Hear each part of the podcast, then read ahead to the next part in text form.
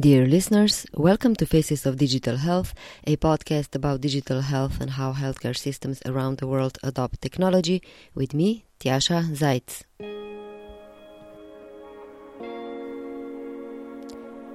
Did you know that migraine is three times more common in women than men, and two thirds of patients with Alzheimer's disease are women?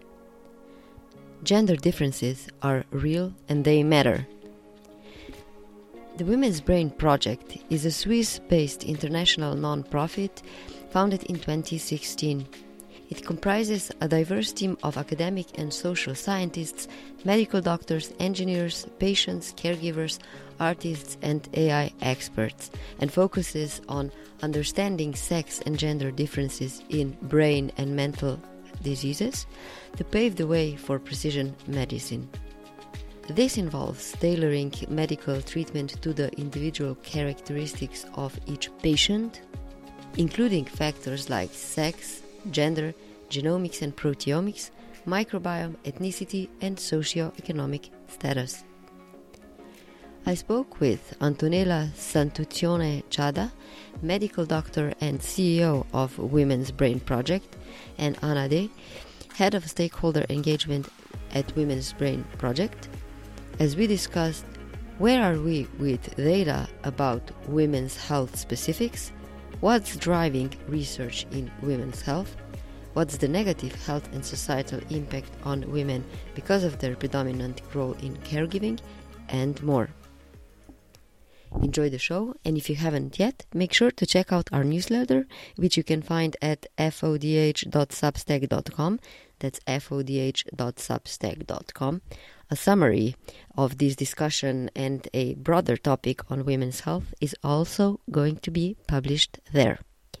Now let's dive in.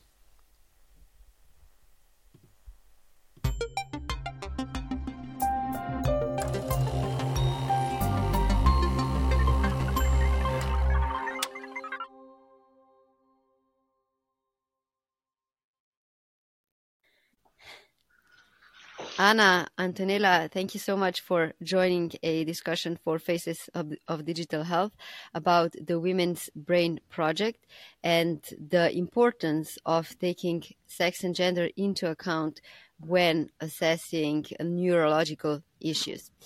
The Women's Brain Project is a Swiss based international non-profit organization.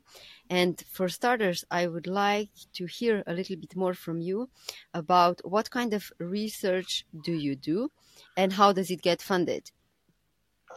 First of all, thank you so much for this opportunity and the willingness to showcase the work that the Women's Brain Project is doing. What we are addressing, it is indeed the unmet need and the gap that exists in medicine of not considering sex and gender as a determinant of health. What we know is that women have not been sufficiently included in clinical development, starting from phase one to phase three clinical trials. Uh, even when post-marketing authorization studies without that uh, sex and gender are reported in terms of uh, safety profile of drugs or clinical efficacy, but uh, another big elephant in the room, it is uh, the lack of consideration of sex and gender in preclinical research, meaning our experimental animal models that are used to characterize uh, diseases, the way humans the disease and what we need to consider to develop successful treatments. Now, the same applies for digital technologies, and there the bias also exists in a data set used very often uh, representing just part of the population, being predominantly male. We do research on all these pillars that I just uh, mentioned, from preclinical to clinical development and even uh, novel technology and digital innovation. The way we support our research it is to have a network of highly skilled researchers working on the science, but also having collaboration with stakeholders such as the pharmaceutical industry, policymakers, regulatory agencies, etc. And in this way, we co-create, we have sponsorship and supports for what we do. We are now transforming from an association into a foundation, and that's where we hope that even more capital to support our science will come. Now, just one final comment, innovation and research has high costs with maybe not a direct immediate return of investment as for other area. And that's why we need the commitment, the support and the trust of all stakeholders in fostering this evidence generation based exercise and invest in the great science we do. Mm-hmm. I want to go a step back. You mentioned basically that women have been underrepresented in uh, the studies, in clinical trials, in preclinical trials. Why exactly uh, is this happening? Why did this happen? Is there a lack of guidelines in terms of the inclusion criteria? It's obviously a complex topic.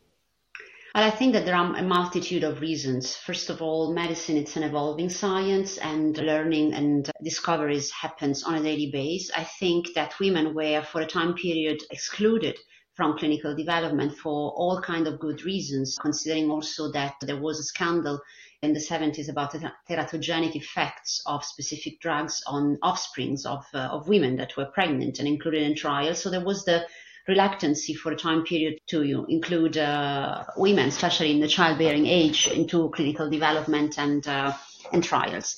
Nevertheless, times are changing. We have the evidence that by doing so, by not including women, we have not serving the female population, rather harm them because they were proactively ex- excluded. So we don't know for many drugs the way they really act on women, and uh, especially when it's about safety, what we also observe is that uh, the female population experience more uh, side effects than the male one very often. This was the case also, for example, with the COVID uh, vaccines. And um, we believe that uh, we have an opportunity to improve medical care, to improve research, to improve clinical development, to achieve what we call and define precision medicine. So to your question, many reasons.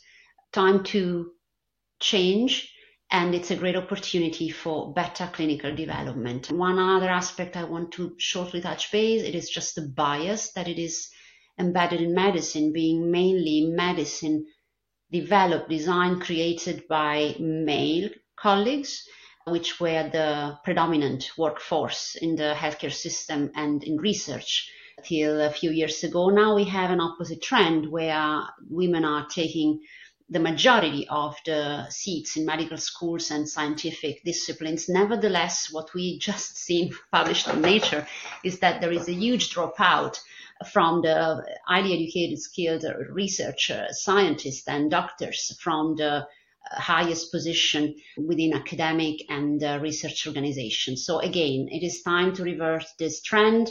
It is time to retain the talent in the room and uh, to correct for these intrinsic biases. So in general, humans are intrinsically biased. We are more prone to take care of things which are similar to us. So if you ask me, who will solve the problem? It's going to be the women in the lead that will solve the problem of uh, sex and gender gap in medicine. And we need, therefore, more women in leadership.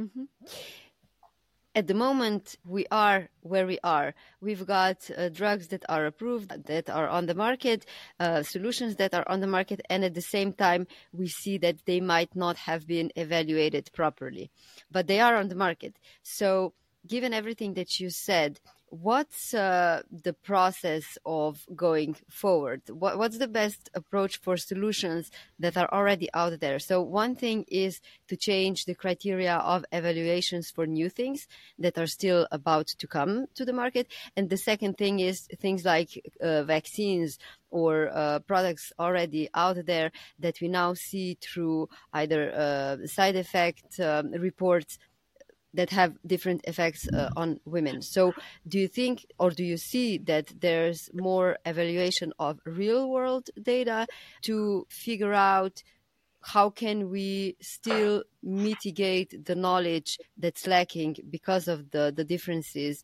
in the gender responses to solutions and drugs? Well, uh, based on my direct interactions with my colleagues, which are still within regulatory agencies, I think that there is now a very high level of attention to this uh, problem. And certainly big learnings are coming from real world evidences and real world data that are constantly characterized when a drug it is uh, approved on a given market. And uh, I think that the entire medical and scientific community is posing a huge attention on this uh, unmet need. And the publication, manuscripts, uh, working group, research activities are just happening to correct for the unmet need. So I think that we live in the era of big data. I think that data do exist. It's just uh, to use the sex and gender lens and reanalyze them and reposition the learning. I think it's a great opportunity for everyone because uh, as soon as you take the sex and gender lens and start to look at the data, uh, you will have so many learnings, so many new opportunity of uh, redesign your clinical development to have those sex and gender specific tailored solution to bring to patients. And this will benefit time to diagnose, the way we treat, the way we manage the patient, the way we reduce costs related to the healthcare system, because by characterizing, for example, drug interactions that we know it's a major issue in the female population with even lethal side effects like problem with the liver, uh, etc., or the immune system, for example, it means that while characterizing this drug interaction and reducing possible side effects, you will reduce the time to the, the frequencies of uh, rehospitalization,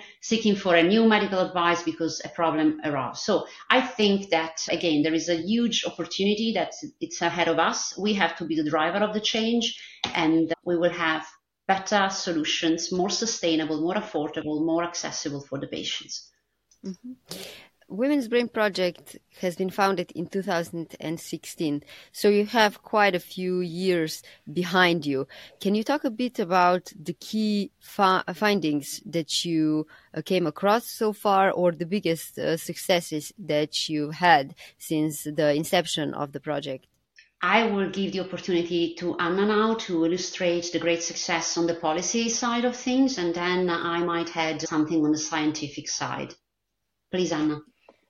Thank you so much, Antonella. It's very important to note at the Women's Brain Project that the science informs the policy. So, in terms of our policy activities, we very much respond to the global policy agendas across the world. We liaise with policymakers. We're talking about the likes of the World Health Organization, the OECD, the United Nations directly, the World Economic Forum, these types of players, and to some extent, that dovetails into EU policy and also, of course, national policy because healthcare um, service and delivery is very much um, a national competence. So we're very much involved in trying to shape a more favourable policy environment when it comes to looking at brain health and mental health through a sex and gender lens.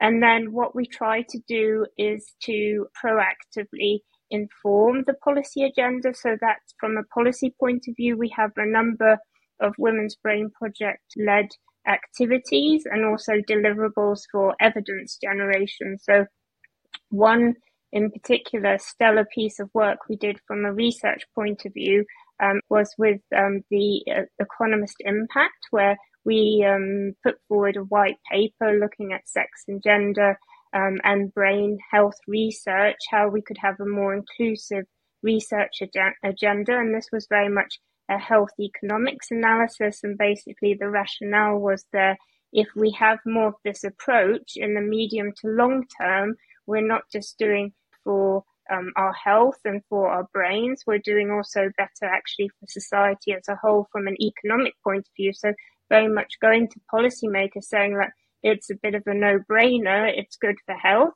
It's good for people. It's good for women, um, family, communities at large, but it also makes economic sense in terms of the benefits medium to long term as regards national um, gross domestic product and so on. So we had this um, economic piece of work that was issued as a policy white paper earlier this year and now we're doing the second phase of this research with the London School of Economics and Political Science. And this part of the research um, will be a bit more granular. We'll be coming up with our own economic modelling, and that will be launched during the course of Q1 2024. And this is how we try to actually further the knowledge base, also from a policy point of view. So very much the science is informing the policy, but then in terms of policy, we will actually come up with our own research as well and um, talk about that to key stakeholders. We also more from a an advocacy point of view, we have awareness raising campaigns. So we did one last year where we looked at migraine and we had a specific campaign on women and migraine as migraine is three times more common in women as opposed to men. So we had a specific um, advocacy campaign on that. And also at the moment, we have a specific um, policy led campaign looking at how to enhance care in Parkinson's. So we really, across the board, from a policy point of view, our point of departure is very much how can we respond to the policy agenda, and that's not just in terms of brain health policy, but also looking at social care, looking at technology, looking at education, looking at gender equality. So really across the board in terms of policy agendas. And then we also try with that very strong research piece, coming up with our own research to inform policymakers of sex and gender differences when it comes to brain health and mental health, but also being proactive, coming up with potential policy solutions. That's really important for us. Mm-hmm. Can you talk a bit more about the migraine research insights? So, what have you discovered? How did the campaign look like? Who was informed uh, about it? I'm, you know, trying to think what the next step could be. Should women receive different drugs? Should doctors be uh, aware in a different way uh, about how to treat migraines with women? So, can you talk a bit more about that? Yes, of course. And then I'll pass over to Antonella, who can talk about this more in detail from a scientific perspective. So, we had a social media led advocacy campaign at the end of last year, and it's still online. We still have a page there on our website, so you can find all the campaign assets. So, this was a specific women and migraine awareness campaign, and it was called Not All in Her Head. So, it was a play on when we dismiss something and we say, oh, it's just all in your head. So we wanted to be creative and we came up actually with our own campaign logo and then also this tagline, not all in her head. And basically, we wanted to reach out to a number of different stakeholders. So, first and foremost, we wanted to reach out to the patients. We also wanted to reach out directly to healthcare professionals, but also looking from a societal point of view of employers, and then also reaching out directly to policy makers as well. There was a key policy component and we had a policy call to action. So our starting point was very much migraine affects three times more women than men, as I've already highlighted. Also, the symptoms tend to be slightly different uh, in terms of women suffering longer attack duration and also having a higher recurrence rate. And basically, we saw that through the campaign that many women are not diagnosed early enough. And then also, in particular, in terms of healthcare professionals, they're not very much aware of, of the differences when it comes to sex and gender in migraine. Also, what we wanted to flag in particular that migraine tends to impact women mostly during their peak productive work force years. So we very much wanted to highlight the impact this has in terms of the workplace, whether that's missing days off work or actually still going to work but not being fully engaged in the workplace because of the impact of migraine, and also making sure that people understand that migraine is a really, really very, very challenging condition. It's not just a headache, so it's not just, oh, you have a headache, take a painkiller. It's much more than that. It's a serious neurological condition and it can have a huge impact on daily life, impacting careers and family life. And um, women tend to um, bear the brunt of that. So we were putting across all these key measure- measures. And then from a scientific point of view, we do understand that female hormones can be a migraine trigger as well. So that was also looked into from a scientific point of view, but certainly Antonella can give more details in terms of the science on this. I think that we have an abundant scientific evidences explaining why the female brain and body is more prone to a migraine attack because while it is certainly your head that hurts. It's uh, your entire body that stop, stops to, to function. We still don't know why female hormones really play such a major role in many disease areas, not only in, in migraine. Migraine is just an example. We have the same uh, issue and an unsolved mystery in Alzheimer's disease. We have it in multiple sclerosis. Why we have that uh, the female body and the female hormonal setting impact those diseases in a different fashion than in men in terms of prevalence, disease progression, diagnostic, treatment response, etc.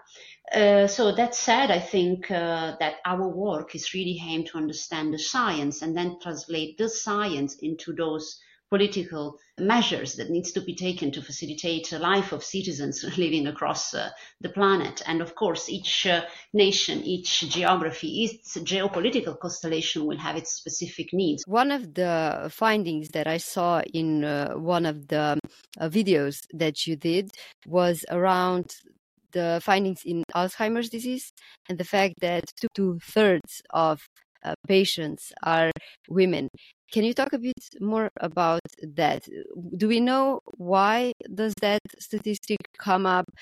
Is it related also to age? I was thinking that women have a longer lifespan than men, so technically speaking, men have a lower chance of actually reaching the age where they might see the symptoms of Alzheimer's disease. So, what has science shown so far uh, around that? I can start with an answer and then maybe Emma, you want to add. First of all, let's say that we have to discuss on the myth of women living longer. Yes, women do live slightly longer, so it's not about 10 years or 20 years. It's about a couple of years in average in our Western societies. So the question is, how do women age? And in terms of comorbidities and quality of life for elderly women, the data we have are not very encouraging. What we know is that women do have, as you rightly said, majority of dementia cases. We know that women suffer of chronic diseases like depression much more. We know that women have problem with the mobility system and, you know, how we move in time and space in terms of muscle strength. And so often they become embedded to a point that the OECD shared data lately pointing to the fact that majority of the women worldwide, at least for the nations that share data with OECD are indeed women. So we speak about nearly 80% of the affected population. But interestingly and sadly, the women represent the majority of those that are institutionalized, meaning elderly homes or nursery homes. That's because very often they don't have a caregiver, they are widow, and nobody cares for them. This translates into even a higher prescription of antipsychotic. Antipsychotic drugs are a poor indicator of standard of care. So I hope you understand that the problem is huge. The same is true for painkillers.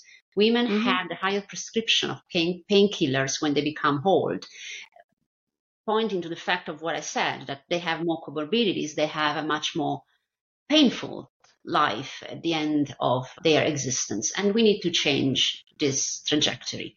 Alzheimer, it is not really well understood why should be more female in fact lots is speculated about the hormones the um, fact that uh, there might be profound changes uh, between the perimenopause menopausal phase but I will add that uh, the problem is even rooted in earlier phases of our life. Let's think, for example, about sleep deprivation.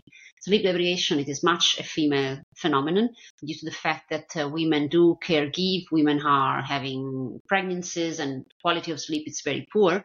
Um, while we breastfeed, while we are pregnant, or while we care for our toddlers meaning that uh, this lack of sleep could be also a specific female uh, risk factor for Alzheimer. These are all things that are at the moment investigated in the medical and scientific community. We need to generate the data, but I think that uh, what is even more important it is to understand how this translates into a more better care. For example, we've had three let's say two approved drugs in the United States and the third one, which unfortunately failed in reaching clinical efficacy for Alzheimer's disease as disease modifying treatment. And what we learned with our big surprise, and now we are trying to understand and characterize this data even better at the Women's Brain Project, is that the trend shows that um, those new approved DMT seems to act better uh, in the male population and not in the female population. So just to say that it's not all in our head, as Hannah said before, the data speaks for the fact that this matters, that those sex and gender differences have an impact in treatment response, in safety profile of drugs, and we need to take this into account to reduce cost, improve quality of life, and avoid, as I said, even little side effects. In some cases that actually in the past shown that out of 10 drugs that were withdrawn from the market, eight because they had major lethal side effects in the female population. And that's not a joke. It's not a joke for those who perish, who die, which means women. It's not a joke for those who devolve and devote their life to the research for 20 years, bring the drug on the market, and then everything goes into the garbage. And it's not a joke for those who might have benefit of this drug, because I strongly believe that in a given subset of patients, that drug might have worked. But it's just unfortunate that it wasn't characterizing women, mainly causing arrhythmia and therefore little events, that this drug is to be completely withdrawn from the market for everyone, men and women, tall and short, or whatever. And that's what needs to change if you want to also reduce the cost of the impact of all this, because this is a huge economic loss. Mm-hmm. What I started wondering while you were mentioning all these findings is what is the relationship between research and medical practice? So, to which extent do you see that these findings are recognized in the medical community? And also, we are now trying to quantify the issues related to, to gender differences in everything that you talked about. But at the same time, clinicians see thousands of patients, they might notice differences and differences in responses already in their clinical practice. Mm. What are your observations there? Was, or is it? I was a clinician myself, and uh, I was seeing on a daily basis uh, patients living with dementia. I was trying to give a proper diagnosis, a medical treatment, and help the way I could. And actually, this was less than um, 12 years ago. Nevertheless, I didn't realize that a majority of my patients were women. So it was for me a high opening attending an event in Lausanne where some advocate came and said Alzheimer's female. And I said, what? I'm seeing patients every day. I've never realized that. So to your question, it's not a given. It's not a given that uh, the medical community knows about all this uh, sex and gender diversity in terms of symptoms, disease progression, treatment response, and uh, safety profile of drugs as well as adherence to, to, to, a given treatment. So we are educating proactively on this. For example, we are launching, and Hannah will expand on this, a series of educational events with Medscape. Uh, just to exactly do what you said, educate the healthcare professional worldwide on those differences. These are slight nuances, but those slight nuances might lead to a delay in diagnosis of five years. I give you an example. I was the one who diagnosed, unfortunately, a friend of mine with multiple sclerosis. She was coming back from finally an MRI. She says, Come up, have a look at the scans and tell me what's going on. And I was the one who had to convey the very unfortunate message. Of course, she was a friend, uh, delicate situation, but uh, the story is that she was five years in and out of hospitals in this part of the world. So I'm talking about Switzerland, France, Italy, highly developed healthcare system where she was told she was depressed, she had depression, she was stressed at home, she had labyrinthitis, she had all possible diagnoses with even hospitalization until five years later someone thought, let's do an MRI and noticed that she had plaques all over the brain and all over the spine and nobody really thought of that earlier. So now these slight nuances or this prejudice, these preconcepts, these biases we carry as professionals in our brain might lead to a delay in diagnosis of five years. Mm. In a highly educated lady and in a highly advanced healthcare system. So imagine what happened in the rest of the world. And with this, I stop. Mm-hmm. Anna, did you want to add anything? I would just say that goes back to our starting point that we look always at sex and gender differences. So to Antonella's point, so it's not just the sex biological differences between males and females, it's also the gender differences. So it's as a woman goes through the health system, how is she acknowledged and treated by healthcare professionals? So indeed, and a bit that was highlighted during our migraine awareness campaign, but also to Antonella's point, we cover a whole raft of neurological conditions, we see that time and time again that women are dismissed or there's a lack of real appreciation and understanding from healthcare professionals. It could be that a woman is dismissed as just being depressed when there's something else going on. So it's educating and informing a whole range of different stakeholders on this and coming with them, with us, on this journey to improve patient care for everyone. Although we're Women's Brain Project, we also care about men's brains as well. We don't just care about the patient, we also care about very much the caregiver as well, because when it comes to neurological conditions, the, the unpaid caregiver burden is quite significant, and most of the caregiver burden in that setting, whether that's family members or friends, is dealt with by women as well. So we also have to make sure that we're supporting them and also from a policy and societal point of view, what is the impact of that caregiver burden as well? So we do a lot of work also in that space. And then specifically just back to the point of Alzheimer's, um, a lot of people ask us, oh, it's just because women live to be slightly older in general that perhaps um, you have two thirds of all patients with Alzheimer's are women. That's part of it, but there are also other factors. Those might be hormonally led. There are other factors. But I think a real key statistic is that at the age of 45, you take a woman who's 45, she has a one in five chance for the rest of her life course of having Alzheimer's disease. You take a man exactly the same at age 45, he only has a one in 10 chance for the rest of his life course of getting Alzheimer's. So there's something else going on there. And that's why Women's Brain Project, we really want to ask the questions, but we want to find the answers. And many times we start to do the research and we find out people haven't even looked into this area. So that's why we very much we're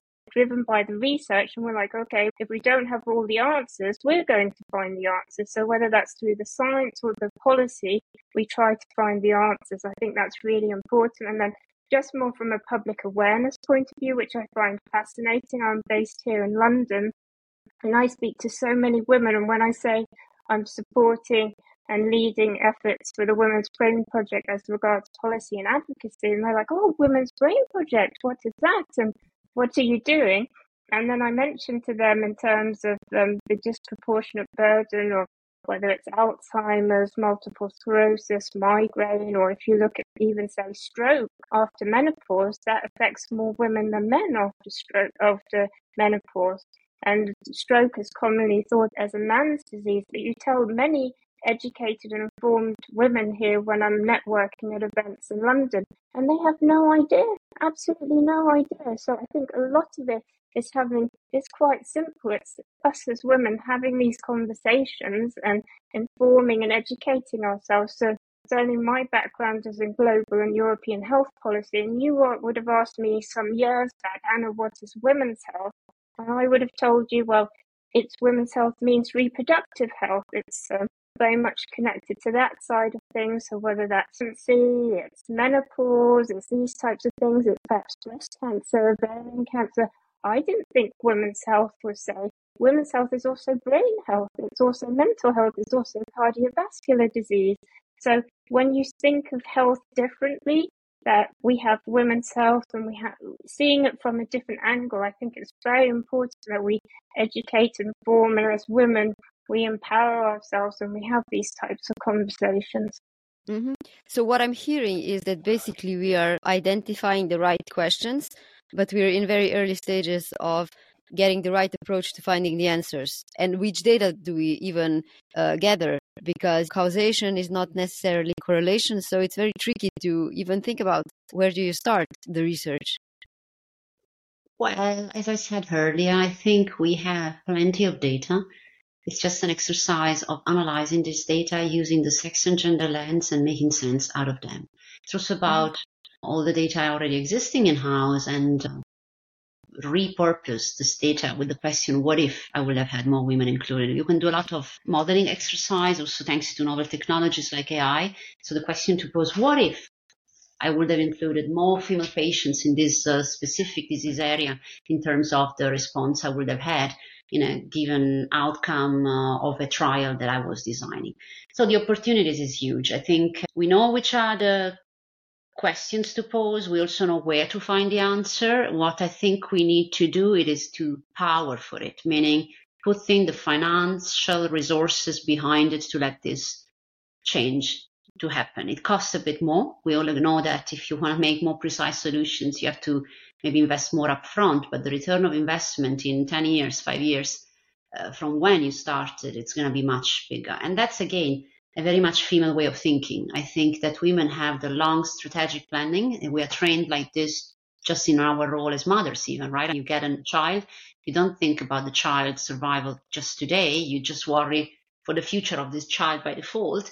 So that's why I reemphasize the fact that uh, the female scientists, the female doctors, the female policymakers, the female communicators, the female decision makers have to take the lead and fix this on the long term because it's not going to be a solution that will happen tomorrow. It's, you need to transform proactively with time and along the journey. One thing that I want to emphasize about Alzheimer and women, it's one point that it's very dear to me, but I know that it's even more dear to Anna. It is the role of caregiving and women and a specific risk factor for diseases like depression and dementia itself. What we know is that if you are a caregiver, and this is a job that comes 24 hours 7, you have a higher likelihood of uh, being socially isolated, which pose you at risk of depression and even Alzheimer's disease. This is what WHO says, and this is what the uh, science, scientific evidences support. So even here, we need to have a change at the policy level to guarantee that a woman, which majority of the fem- caregivers are women, paid or unpaid, end up in doing this job for good and night and day, because we pose at risk the health of that individual. So we need to have policies to to support on the caregiving to to divide the work which is so overwhelming that can represent a burden for our brain health. And that's not a joke because then you become yourself the patient that will impose the need of caregiving with burden for society, burden for your family, burden for the healthcare system. So it's all about prevention. It's all about putting in place the right strategies, the right policy measures to prevent this to happen and lift the heavy weight that it is on the shoulder of women. And that's mm-hmm. all over the world. That's all over our lifetime. It starts when we are young girls to till the end of our life. If you would have to pinpoint to three things that you hope to see happen to move the needle forward, what would it be? Like the three things to just, yeah, the three key things that need to change. I know that you basically talked a lot about that in your last answer, but still, if you would have to. I tell one and Anna can have the other two. For me, the most, and I'm learning this the hard way on a daily basis, there is this striking numbers of just 3% of investment given to innovations driven by women, three versus the men who get it all. Now, to solve this problem, it's not only about innovation, it's about putting the money behind the science to answer those questions we discussed. So we need funds. We need money behind it. We need someone who says, that's the check. Go and do your job across sectors, across academia, across everywhere. We need to do this everywhere. So for me, it is the investment. People need to invest and understand that there is a huge return of that investment in terms of lives, quality of the way we do medicine, equity, diversity, inclusion, a better world, a better society, and a better care. Anna, it's your turn. I would love to see sex and gender differences in brain health and mental health prioritised on global EU and national policy agendas. And I think we're starting to get there. But in terms of policy, it's not just regarding brain health policy specifically or even health policy, it's beyond that. As I mentioned earlier, whether that's social care, employment policy, um, technology policy, gender equ- equality, education across the board. Um, we really need to um, have this um, made a priority. Um, and especially so as we're um, living in an increasingly aging population and so on. And I think to Antonella's point about women and caregiving that I'm particularly passionate about that it's I find it very cruel actually when you think about women as caregivers because I think as from little girls onwards, we're seen more as the caregiver. And then basically there's a certain point that we as women are socialized to do all the caregiving. And then because to the point earlier that women tend to live slightly longer in general than men, that when women then need care themselves, there's no one left to care for them. So their care needs at a certain point become very different, and then they need to rely rather on institutionalized care and paid care as well. So it's almost, oh, thank you for the years you cared, perhaps your partner and so on, and now it's your time for care. You're completely, you're now you're ill. You don't have the financial safety net, and you don't actually have a partner. So thanks for your caring, but now you need care who's going to help you. So also i think that's also not just about brain health um, physical health emotional health it's also about financial health as well in terms of we as women have to be very careful in terms of our financial um, health and our pensions what have you. So there's a whole other debate there. So that's obviously part of the, the policy agenda. So that's what I'd like to see prioritized from a policy point of view. And then the second thing I think mainly, and that's back to my point earlier, is that let us as women, as a community, come together and really educate and inform ourselves about what is women's health. That it's not just women's health, it's reproductive health, reproductive medicine. It's beyond that, it's much more. I think I'm really passionate that we as women, and I'm talking here more about the lay public as women, they're educated, informed about the risk factors and, and also about a woman's journey throughout the life course as well. So whether that's from young adulthood right up to the way to perimenopause, menopause, menopause, postmenopause, that we're really educated um, as women. I think that's really one of my my passions that we we talk more and we support each other as a community. And I want to make a comment on this. Uh, we don't even really know what it is menopause. That's the truth. I think that there isn't even enough evidence, care, or consideration of what menopause is. So I, we need to prioritize a lot in terms of the research we do and how we shape the patient management. A lot of work, and I think that the change should come from the younger female generation, educated as scientists, as doctors, as leaders, to make the change to be. You've been listening to Faces of Digital Health, a proud member of the Health Podcast Network. If you enjoyed the show, do leave a rating or a review wherever you get your podcast, subscribe to the show, or follow us on LinkedIn. Additionally, check out our newsletter. You can find it at fodh.substack.com. That's fodh.substack.com. Stay tuned